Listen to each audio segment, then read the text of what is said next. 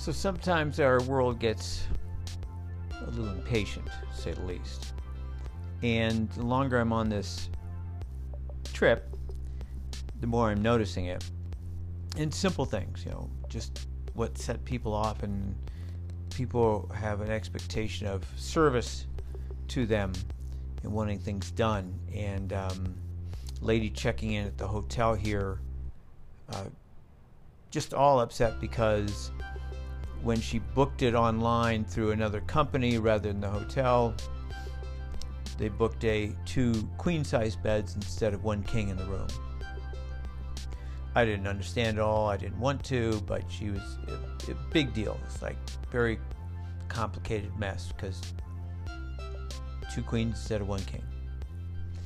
But um, made it to uh, Lolo and then on to Missoula to Adventure Cycling, and uh, nice visit there. Did an interview. Uh, Richard walked in in the interview, which made the interview much more fun. Um, and so we met up again. Uh, nice organization, and, and they're um, um, you know, trying to manage and help bicycle riders all across the country with all the different routes and everything else. It looked like kind of a fun place to be. Um, but then I noticed people coming and going, a lot of people coming and going. It's really interesting. They were very busy, complaining about the maps didn't load on their Garmin correctly, and this didn't work and that didn't work, and you know, I guess you can't please everyone for it. Got my picture taken, put on the bulletin board. That was kind of cute.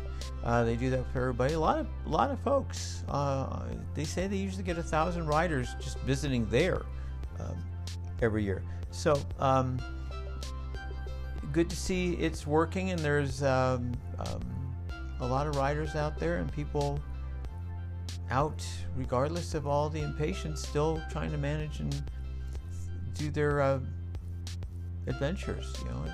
Uh, I'm certainly going to try and not be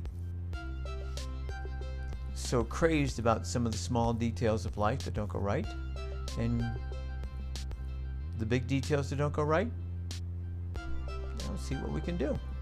But um, you know, the, the more people I talk to, the more they're out to like have something and an adventure, and to, to just put themselves out for a challenge out there, and talk to several people today. So keep going, strive for the dream, and just recre keep recreating dreams. It's kind of a fun way to be.